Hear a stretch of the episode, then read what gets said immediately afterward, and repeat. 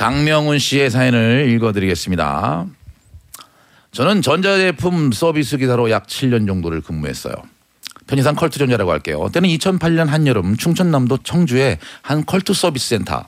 아침 9시 건물의 통유리 밖으로 42인치 LCD TV를 어깨에 짊어지고 땀을 뻘뻘 흘리며 매장을 향해 다가오는 아저씨가 눈에 들어왔어요. 모든 서비스 직원들은 말을 안 해도 알고 있었습니다. 이 더운 여름날 저 무거운 TV를 짊어지고 이 아침에 센터를 찾아오는 고객들은 뭐다? 안 봐도 알 수 있는 클레임 고객이다. 역시 예상은 빗나가지 않았어요. 어깨에 TV를 짊어지고 몸으로 센터 문을 밀치고 들어온 그 아저씨는 엄청난 고가였던 42인치 LCD TV를 매장 바닥에 던져버렸어요. 포물선을 그리며 떨어진 TV는 LCD 패널 부서지는 소리와 함께 바닥에 나뒹굴고 있었고 아저씨는 고래고래 소리를 지릅니다.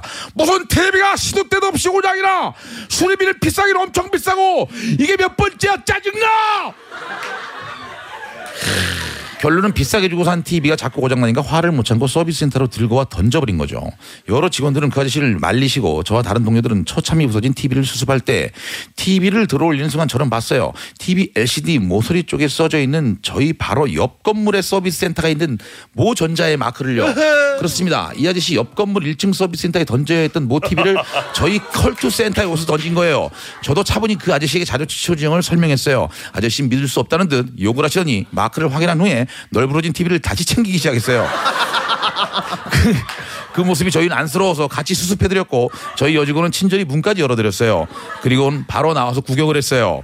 그 아저씨 부서진 TV 부분이 잘 안 보이게 어깨에 다시 짊어지고 바로 모 옆 센터 문을 똑같이 몸으로 밀치고 들어가서 무슨 TV가 없이 고장나 수리비는 엄청 비싸고 이게 몇 번째야 짜증나 이러면서 바닥에 또 TV를 던지셨어요.